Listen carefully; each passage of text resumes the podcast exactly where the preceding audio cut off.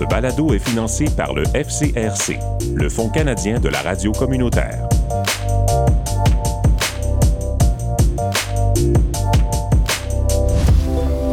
Voici la seconde partie de l'entrevue avec Annick Maheu, membre du comité parent de l'École Sainte-Croix à La Fontaine. Donc, on est avec Annick Maheu, qui est euh, membre du conseil de parents de l'École Sainte-Croix. Et là, on a parlé beaucoup de l'école, on a parlé un petit peu de La Fontaine. Et là, on va parler de votre parcours de franco-ontarienne, parce que vous êtes né à La Fontaine. Et, euh, ben moi, j'ai plusieurs questions à vous demander. Est-ce que euh, vous êtes né dans une famille francophone? Oui, oui, c'est francophone pure laine, là. Les deux bords. Euh, oui, c'est ça. Des deux côtés, mon père autant que ma mère, euh, ils habitent à La Fontaine depuis plusieurs générations. Puis, euh, tu sais, je dirais, mes grands-parents n'ont pas beaucoup parlé anglais. Ils, ils parlaient anglais euh, quand moi je suis née, tu sais, par la force des choses. Mais euh, ils parlaient avec un accent francophone. Puis, euh, mais c'est ça, je, je suis née dans une famille francophone. Et je dois dire aussi quand même assez militante. Alors, alors la fierté francophonie, tu sais, elle, elle m'a été imprégnée dans mon A D N depuis euh, ma naissance, là. Et moi, je suis au courant qu'à La Fontaine, il y a la légende du loup. Donc, le loup de La Fontaine, qui est une légende, en fait, qui est une histoire vraie, où est-ce qu'il y a un loup là, qui terrorisait le village et qui a finalement été abattu et que toute cette lutte autour du loup a soudé un peu là, l'esprit communautaire du village. Et vous, ben, dans votre famille, il y a un lien avec cette fameuse légende-là. Oui, oui, le, la fameuse légende du loup, on en est, on en est fiers.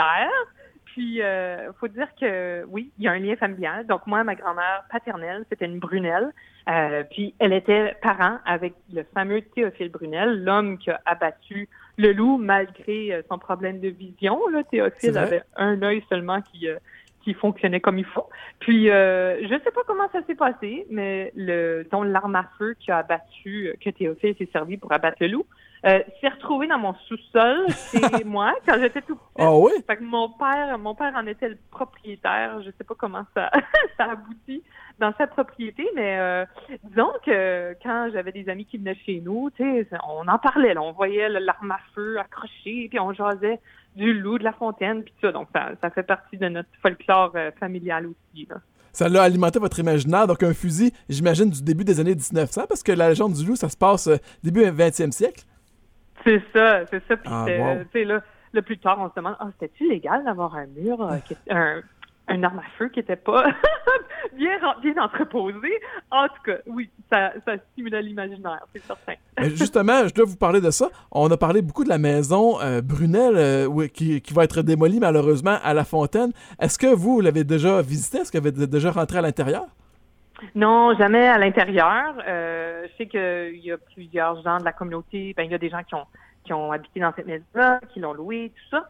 Puis euh, malheureusement, je pense que ça fait depuis trente ans qu'il y a personne qui habitait à l'intérieur. Et dangereux, euh, oui. Ben c'est ça, exactement. Donc euh, donc pour pour raison X, Y, Z, elle n'est on peut pas la la donc la proté- pas la protéger, mais la la sauver, disons. Oui. Euh, mais non, malheureusement, j'ai, j'ai pas eu la chance, mais l'architecture me semblait vraiment intéressante euh, parce que c'est quand même assez unique, surtout pour une maison qui se retrouve pas au village. Donc, au village, on voit certaines maisons qui ont un peu cette semblance de, d'architecture euh, avec les toits mansards et puis tout ça. Mais euh, mais dans une le fond d'une concession, euh, je pense que c'était plutôt rare. C'était c'est plutôt vrai. Spécial. C'est, typ- c'est typiquement français, aussi canadien-français. Euh, ben la maison va partir, mais la légende va survivre, ça c'est sûr et certain.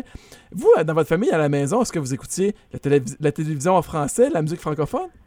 Oui, ben j'ai, j'ai fait allusion euh, au fait que mes parents étaient quand même assez militants, très impliqués dans la communauté francophone. Fait qu'à l'époque, quand on avait seulement l'antenne, là, on n'avait pas le... Il n'y avait pas le cadre, on habitait en campagne, c'est ça. Euh, on avait ce qu'on appelait le poste français. Fait que ma mère, elle appelle ça encore le poste français, c'est essentiellement Radio-Canada. Mais ça te dit qu'on avait seulement un poste, là. Fait que c'était vraiment limité, ce qu'on pouvait regarder. Fait qu'on avait des amis québécois qui m'envoyaient des cassettes vidéo, disons avec Poste Partout, Inimini Magimo, ces genres de, d'émissions d'enfance-là, puis je les regardais en boucle. On a, vraiment le, on a vraiment le même âge, là, je voulais m'en rendre compte. Ben, c'est ça, justement. Fait que là, c'est le genre de, d'émissions que je regardais. Puis, à l'époque aussi, il y avait... Euh, L'École Sainte-Croix avait une ancienne partie qui était l'ancienne école secondaire, qui est maintenant détruite. Puis, c'est oui. Où est-ce qu'on retrouve le bureau de la direction en ce moment. Mais dans cet édifice-là, pendant mon enfance, disons euh, en cinquième année jusqu'à neuvième année probablement, il y avait une bibliothèque-vidéothèque à La Fontaine. Donc, c'était Alpha-Uronie qui s'occupait de ça. Puis, on pouvait aller sortir des livres, sortir des vidéos, cassette, comme sur cassette, en français. Puis, on était bien, faut dire, on était vraiment bien équipés pour un petit village. Donc, la fin de semaine, tu pouvais aller là, tu pouvais aller après l'école, aller te louer un film. Fait que ça, c'était fantastique. Puis aussi, euh, évidemment, comme moi, ma famille, on, on était bien amis avec Odette Bichard. Donc, à chaque été, quasiment, on se rendait au Québec. Puis là, on allait puiser tout plein de ressources francophones parce qu'on n'avait pas accès à Internet comme aujourd'hui. Fait que, oui, il faut dire que... Pardon? Faire le plein de culture francophone. Justement. Puis, comme pour nous, mes parents étaient vraiment... Euh, vraiment convaincue, puis, puis je, je crois là-dedans moi aussi, euh, qu'en encourageant les enfants à être exposés à une panoplie de musique, à une panoplie de films, à la culture populaire francophone, que ce soit franco-canadien, québécois, à, ou tu sais, d'ailleurs au pays ou dans le monde, je veux dire. Européen, oui. Euh, c'est comme ça qu'on, qu'on peut voir qu'on fait partie d'une plus grande toile, puis qu'on on améliore, on augmente notre vocabulaire, puis qu'on voit qu'il y a un monde au-delà de notre petit village, là. Fait que, je, il faut que je remercie mes parents pour ça, là, parce que ça m'a vraiment ouvert l'esprit quand ça vient à, à voir, OK, moi, ma place au monde, elle est où, là? C'est un peu comme si chaque, chaque francophone est une étoile, et là, avec la culture, on voit l'étendue de la galaxie francophone, là, ou de, de la map monde, si on veut. C'est en plein ça, puis c'est un peu ce qu'on essaie de faire aujourd'hui avec nos enfants aussi. Non seulement, tu sais, encourager, euh, évidemment, que ce soit en français, parce qu'on habite dans un milieu majoritairement anglophone, mais tu sais, c'est pour leur montrer que, OK, regarde ces films-là, ou choisis d'écouter euh, Ta Patte Patrouille en français, ou choisis de regarder une émission québécoise ou franco-ontarienne, regarde Mini-T F O, et cetera. Puis là, avec, au fil des ans, montrer un petit peu aux différents niveaux d'âge, ben, qu'est-ce qu'il y a d'intéressant dans cette culture et cette francophonie-là? Parce que c'est en montrant comment génial que ça peut être des humoristes francophones, mm-hmm. comment le fun, puis comment comme euh, à jour cool. que ça peut être des films québécois. C'est ça, comment ça peut être cool, puis comment ça peut, ça peut être euh, aussi fascinant, aussi intriguant que euh, du contenu anglophone, canado-anglophone ou des États-Unis ou quoi que ce soit. C'est comme ça qu'on va être capable d'ancrer cette fierté-là. Là. Il n'y a pas juste du rigodon puis du violon, il y a aussi euh, de la musique comme L G S, il y a aussi des artistes, des, des humoristes vraiment actuels. Euh, là, je comprends que vous avez fait votre parcours en français, vous avez, vous avez été à l'école Sainte-Croix. Est-ce que vous étiez une bonne élève? Aimiez-vous l'école?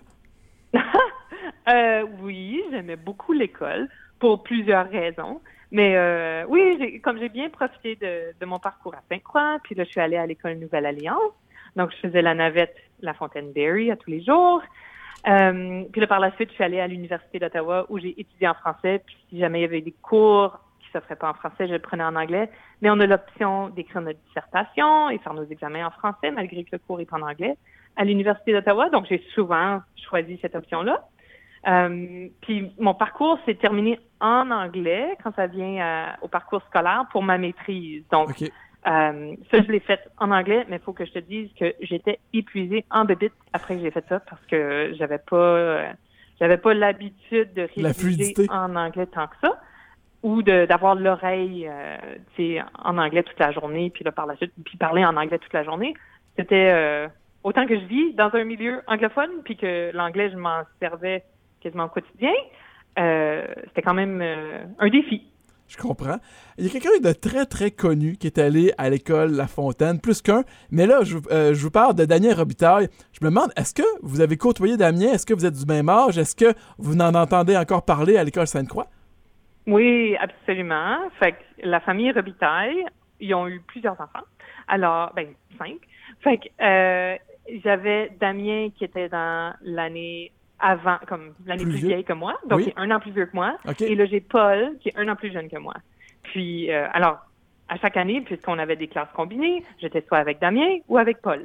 Fait que euh, j'ai appris à les connaître, euh, évidemment, parce que c'est une petite école aussi, puis on est toujours amis. Fait que, euh, puis en fait, je pense que ça aussi, c'est, je voulais t'en parler également, je pense que ça, c'est quelque chose d'assez spécial de La Fontaine aussi ou de la région. Quand on y pense, on a beaucoup d'artistes. Il y a Damien, c'est certain, là, qui est comme, il est vraiment très connu. Euh, Daniel Marchildon. Écrit... Oui, il y a Daniel Marchildon. Il y a, il y a Joël Roy, il y a Michel Péman, il y a Brasse Camarade. Il y a, il y a tout plein de gens qui ont vraiment contribué à la culture franco-canadienne. Puis, je pense que ça, c'est en grande partie grâce à l'appui que ces gens-là ont eu de leur communauté. Oui. Fait que non seulement, puis je, je veux pas mettre des mots dans leur bouche, mais je regarde vraiment euh, mes enfants admirer ces gens-là, puis voir, ah, oh, il y a une possibilité de faire carrière dans un domaine dans lequel, pour lequel je suis passionnée. Fait que à La Fontaine, je crois que, tu sais, il y a toujours eu des gens qui ont été, euh, tu sais, des, des gens qui ont travaillé dans l'agriculture, et cetera, qui ont travaillé super fort, mais il y avait toujours un penchant socio-culturel, puis un, un penchant de, tu sais, de vouloir appuyer les enfants puis les gens dans notre communauté, que c'est peut-être en partie grâce à ça qu'il y en a qui ont pu se lancer, qui ont eu l'appui euh, communautaire dans, dans leur parcours. Là. Wow! Là où je vous ai coupé, vous partiez pour dire « Damien a écrit quelque chose ». Oui. Et c'était quoi? La chanson de l'école. Ah oui, je savais pas, OK. Oui, non, c'est pas grave. Fait que Damien, euh, j'étais pas dans la région quand ça s'est passé, mais il a été euh, nommé ambassadeur de l'École Sainte-Croix, donc c'est notre ambassadeur officiel. Puis, euh, je pense, dans cette fête-là, il avait écrit une chanson spéciale pour l'École Sainte-Croix. Fait que ah. si jamais vous voulez l'entendre, cette chanson-là, euh, il y a une vidéo qui a paru récemment euh, sur l'École Sainte-Croix, sur la page Facebook de l'École Sainte-Croix. Puis on entend euh, une jeune demoiselle chanter et jouer la guitare euh, de, pour cette chanson-là. Puis oh. euh, c'est quand même assez charmant. Ça, ça met vraiment le doigt sur euh, le cœur de l'école. Ah, ben oui, ben c'est intéressant. Euh, là, on a parlé de Damien, je reviens à vous. Quand vous étiez adolescente, aviez-vous des passions pour les sports, la musique, la culture, le théâtre? C'était quoi qui vous branchait, vous, là, autour de quatorze quinze ans? Oui, ben il y en a peut-être qui vont les gens de la place vont s'en souvenir.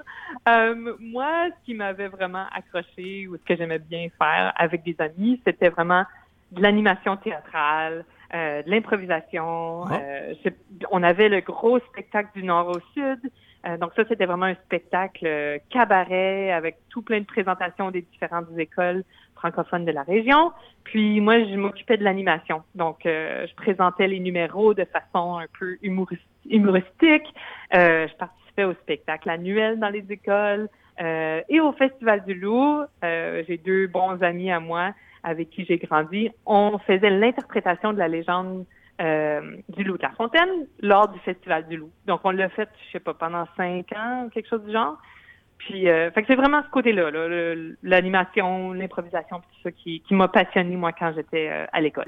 Donc, la légende était, était montée avec des personnages et vous jouiez un des personnages. Le loup? C'est ça. Ben, on était seulement trois personnes. Okay. Alors, dans le fond, on portait des petites affiches avec nos costumes, puis là, ça disait qui on était parce qu'on okay. on avait, disons, dix personnages à jouer chacun. Puis oh, wow. l'année où ça a été le plus amusant, là, c'était l'année où on l'avait mis euh, d'une façon contemporaine. On avait pris les gens de la place qui étaient vivants aujourd'hui, puis on, on se servait d'eux, on les interprétait comme si la légende se passait là, là en ce jour-là. Là. Oh wow, fait OK. Des, des gens qui étaient connus, soit euh, de leur caractère, parce qu'ils ont un caractère fort, puis ils comptent des blagues constamment, je pense à Thomas Robitaille, par exemple, qui c'est juste un, un personnage là, dans la communauté, ou les propriétaires des, des dépanneurs, ou des petits-enfants qu'on connaissait dans la communauté. On a vraiment mis ça euh, à jour, puis disons que ça avait été bien reçu dans la communauté. Ben oui, on croise la légende avec l'actualité, c'est vraiment bon. Est-ce que vous avez déjà considéré devenir enseignante? Oui, en effet, en effet, euh, quand je suis allée à l'université pour faire mon bac en histoire, c'était un peu le parcours que je pensais avoir. J'ai même passé un petit bout de temps euh, à l'école Marguerite Bourgeoys à Borden à combler un, un congé, à, à, à remplacer un enseignant en congé. Euh, puis je me suis vite dit, euh, l'enseignement de cette façon-là, c'était pas pour moi. Okay. Euh, j'avais déjà travaillé au sein de Parc Canada. Puis, en fait, c'est encore pour Parc Canada que je travaille euh, à ce jour. Euh, alors, l'enseignement, ça m'intéressait, mais dans un, un tout autre format. Donc, pas dans la structure de salle de classe, mais au plein air, avec des gens qui sont là en visite, qui sont là pour profiter des lieux historiques nationaux ou des parcs nationaux. Fait que, euh, faut dire que c'est une profession admirable. Euh, ben pour moi, c'était pas... Puis, en fait, ce que ma mère a fait comme profession, j'ai plusieurs tantes qui ont été enseignantes. Euh, mais pour moi, c'était l'apprentissage dans un tout autre contexte qui m'intéressait. Ah, ben oui, je comprends. J'ai un peu le même parcours, euh, mais c'est pas de moi qu'il s'agit. Est-ce que vous considérez que le français, ça vous a ouvert des portes dans votre carrière? Oui, absolument. Euh, puis ça, je dirais en grande partie parce que je cherchais à travailler pour Parc Canada. Puis ben oui. Nous, il y a des, des emplois euh, partout au Canada, puis on offre des services en, dans les deux langues officielles. Euh, puis en plus, là, j'ai commencé mon ma carrière à Parc Canada à Ottawa. Donc, plusieurs, plusieurs postes euh, doivent être dotés avec une personne qui est bilingue. Euh, puis je vais toujours dire que, oui, le fait de parler français va vous ouvrir des portes quand ça vient aux emplois. Mais il faut aussi que je dise, il y a aussi une partie en moi qui dit, qui veut dire que c'est pas la seule raison pourquoi on devrait vouloir parler français. Oui. C'est certain que, que ça nous aide, puis c'est certain que c'est important, mais la langue... Pas juste pour la job. C'est, c'est ça. C'est pas juste une langue, c'est pas juste un outil. Pour moi, c'est comme ça que j'ai grandi, en tout cas. Puis c'est pas pour tout le monde, mais venant de La Fontaine, pour moi, la francophonie... c'est une culture en soi, c'est une façon de vivre, c'est une fierté. C'est bien d'apprendre le français pour un emploi, c'est excellent, puis le plus de gens bilingues qu'il y a au monde, le mieux que c'est. Euh, mais pour moi, ça va bien au-delà de ça. Très bien. Et là, j'hésite vraiment à poser ma prochaine question parce que vous avez tellement bien répondu par ailleurs. Je vous la pose quand même au cas où vous auriez quelque chose à ajouter. Pourquoi est-ce que c'est important pour vous de vous impliquer auprès de l'École Sainte-Croix? Ah, oh, ben je pense que je l'ai à cœur, cette école-là, puis euh, comme je te disais, c'est... c'est toutes les bonnes raisons école... qu'on a dit auparavant. Oui, c'est ça. C'est vraiment comme une affaire de génération, de fierté, puis de voir mes enfants euh, s'intégrer, puis trouver leur place c'est dans vrai? Cette belle communauté-là. Là. Comme parents. Pour moi, c'est... Oui, comme parents, tu sais, c'est ça qui... qui c'est, ça me donne chaud au cœur, puis... T'sais, je suis revenue dans le coin en grande partie pour ça. On habitait dans un endroit où il y avait une école francophone, mais ça parlait pas ben ben français. Oui. Fait que quand ma fille avait deux ans, on a décidé de déménager dans le coin. Fait que pour moi, euh, c'est ça, de voir ma famille s'épanouir dans ce milieu ici, puis dans, à l'École Sainte-Croix, pour moi, c'était évident que je voulais m'impliquer, puis que je voulais continuer à appuyer euh, des belles occasions que non seulement mes enfants, mais tous les enfants de la communauté pourraient avoir pour... Euh, pour vivre de belles, de belles expériences. Wow! Là, on a parlé de La Fontaine, on a parlé de votre milieu de vie. Est-ce que vous avez eu la chance de visiter d'autres régions francophones du Canada ou d'autres pays francophones dans le monde? Euh, ben moi, c'est vraiment, disons, limité au Canada. J'ai voyagé un petit peu dans le monde, mais pas tant que ça. Au Québec? Euh, au Québec, c'est certain. Euh, j'ai habité dans l'Est ontarien, donc à l'Est d'Ottawa pendant quelques années. Euh, mais c'est surtout le travail qui m'a apporté à différents endroits. Donc, euh, puisque je travaille pour Parc Canada, je me suis souvent lancée dans différentes occasions euh, de travail dans différents coins du pays. Puis, je te dis, euh, d'ici, en Ontario, euh, partout dans les autres provinces où j'ai voyagé puis j'ai travaillé, j'ai rencontré tout plein de francophones en milieu minoritaire, soit en Acadie, au Québec, au Manitoba. J'ai traversé le pays pour le oui. travail. Euh, au Yukon, j'ai habité à Inuvik, euh, au territoire du Nord-Ouest, oh. euh, au nord de l'océan, au, au nord de, du cercle arctique.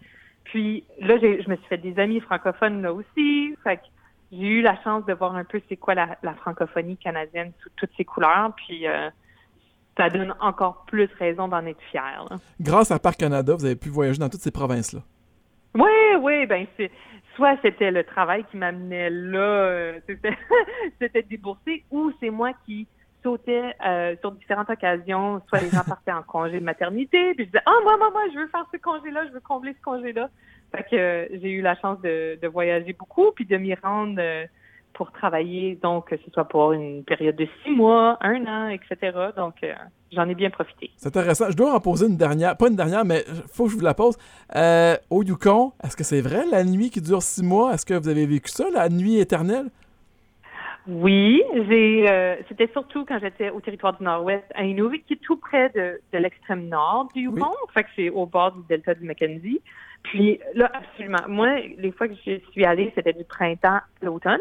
Alors, en plein cœur du vingt-quatre heures, puis puisqu'on est à quelques heures au nord euh, du cercle polaire, donc tout près de l'océan Arctique, le vingt-quatre heures, oui, je l'ai vécu, puis c'est incroyable. C'est comme, c'est difficile à comprendre l'effet que ça a sur nous sans le vivre. Puis, j'ai pas vécu le contraire, j'ai pas vécu le vingt-quatre heures de noirceur, mais euh, le vingt-quatre heures de clarté, là, incroyable. Puis, c'est, c'est, c'est fascinant de se dire, wow! Ça, c'est dans le même pays où j'habite, moi. Un jour, oui, c'est vrai. C'est le même pays et euh, un jour infini, alors que nous, ben, on a euh, vraiment euh, des, des horaires qui changent. D'ailleurs, on va reculer l'heure bientôt. Euh, oui. Deux petites questions encore. Au fil des années, des festivals, des événements, pouvez-vous nous nommer un beau souvenir là, que vous avez avec la vie francophone? Il y en a plusieurs, mais un. Oh, j'en, c'est ça. J'en ai beaucoup, okay. mais il faut, il faut que je dise... Moi, là, quand, quand je pense à ma, ma fierté, puis avoir du fun, puis vraiment comme s'éclater, là, c'est vraiment le Festival du Loup avec mes amis. C'est soit quand je faisais euh, la légende du loup, quand on l'interprétait avec vraiment mes meilleurs amis d'enfance, ou même, là, de vivre le Festival du Loup avec mes enfants. Ça, c'est vraiment comme le sommet, là, le sommet de la fierté de ma vie francophone en Ontario. Puis c'est chez moi. Je, j'en ai d'autres à Ottawa, j'ai d'autres beaux moments de fierté, mais chez nous, à La Fontaine, c'est dans le temps du Festival du Loup où est-ce que je suis comblée. Puis vous êtes déjà impliquée dans le Festival du Loup. Êtes-vous toujours impliquée dans leur comité? Oui, oui, je fais partie du C A, puis euh, c'est vraiment le fun. C'est dynamique, puis on a tout plein de belles choses à planifier, puis on est toujours en mode de recrutement, fait que s'il y en a d'autres qui veulent participer euh, dans cette belle équipe-là, là, on serait heureux de, de vous ajouter au C A pour, euh, pour planifier nos belles activités. Donc, c'est des gens qui sont intéressés, qui, qui viennent d'arriver en Ontario, qui veulent une belle équipe, ben allez voir là euh, sur Facebook, ou écrivez ce Festival du Loup sur euh, moteur de recherche, puis vous allez pouvoir contacter, j'imagine, Joël Roy ou quelqu'un de votre équipe. Oui, absolument. Et là, je termine vraiment avec euh, la chose que vous aimez le plus et qui vous rend le plus fier de votre milieu de vie à La Fontaine. Euh, je pense, tu sais, j'en ai parlé, j'en ai parlé longuement, mais je pense que La, la francophonie dans notre coin, c'est particulier. Puis euh, les, les familles francophones d'aujourd'hui, là, ça me rappelle vraiment les beaux moments de mon enfance. Donc, c'est pas pour dire qu'il faut calquer notre vécu, mais pour moi, ça vient vraiment me toucher là quand que je vois mes enfants vivre à La Fontaine, puis vivre des beaux moments en français. Euh, je suis super fière de ça. Donc, que ce soit des fêtes d'amis, que ce soit des pique-niques, que ce soit la fête d'Halloween ou la fête de de parcs qu'on crée entre familles de la région, là, les sorties en nature, et cetera, ça se passe en français. Fait que de voir comme un beau noyau de petits francophones actifs, puis comme des familles avec de la marmaille, qui ont, tu sais, qui ont soif de vivre, puis qui veulent vivre en français, puis qui veulent jouer ensemble, puis ça se passe en français, moi, c'est ça qui vient me rejoindre. Puis, tu sais, je me dis, OK, comme moi, je fais du mieux que je peux pour passer un beau leg que mes parents m'ont passé. Je, je fais ce que je peux avec mes enfants. Ça va évoluer, évidemment, mais je suis vraiment fière de, de ce qui est en train de, de bâtir, de se bâtir ici puis de continuer ici à La Fontaine. C'est très bien. Si on avait donné un nom à cette entrevue-là, moi, je pense que je, je l'aurais appelé Racines, parce que les racines à La Fontaine de, de la vie francophone sont profondes. Ça explique tout le reste. Ça explique à quel point l'école rayonne. Ça explique à quel point la communauté, les festivals du Loup rayonnent. Donc, vous avez des, vraiment des bonnes racines et euh, ben, vous, vous, en, vous avez prouvé à quel point cette identité-là est toujours aussi vivante euh, aujourd'hui à La Fontaine. Absolument. Merci beaucoup, Annick Maheu, pour nous avoir partagé euh, la vie de l'École Sainte-Croix et aussi votre vie de franco-ontarienne. Vraiment inspirant de voir comment ça se passe dans votre coin de pays. Hey, ça me fait plaisir. Merci pour cette belle occasion, Hubert.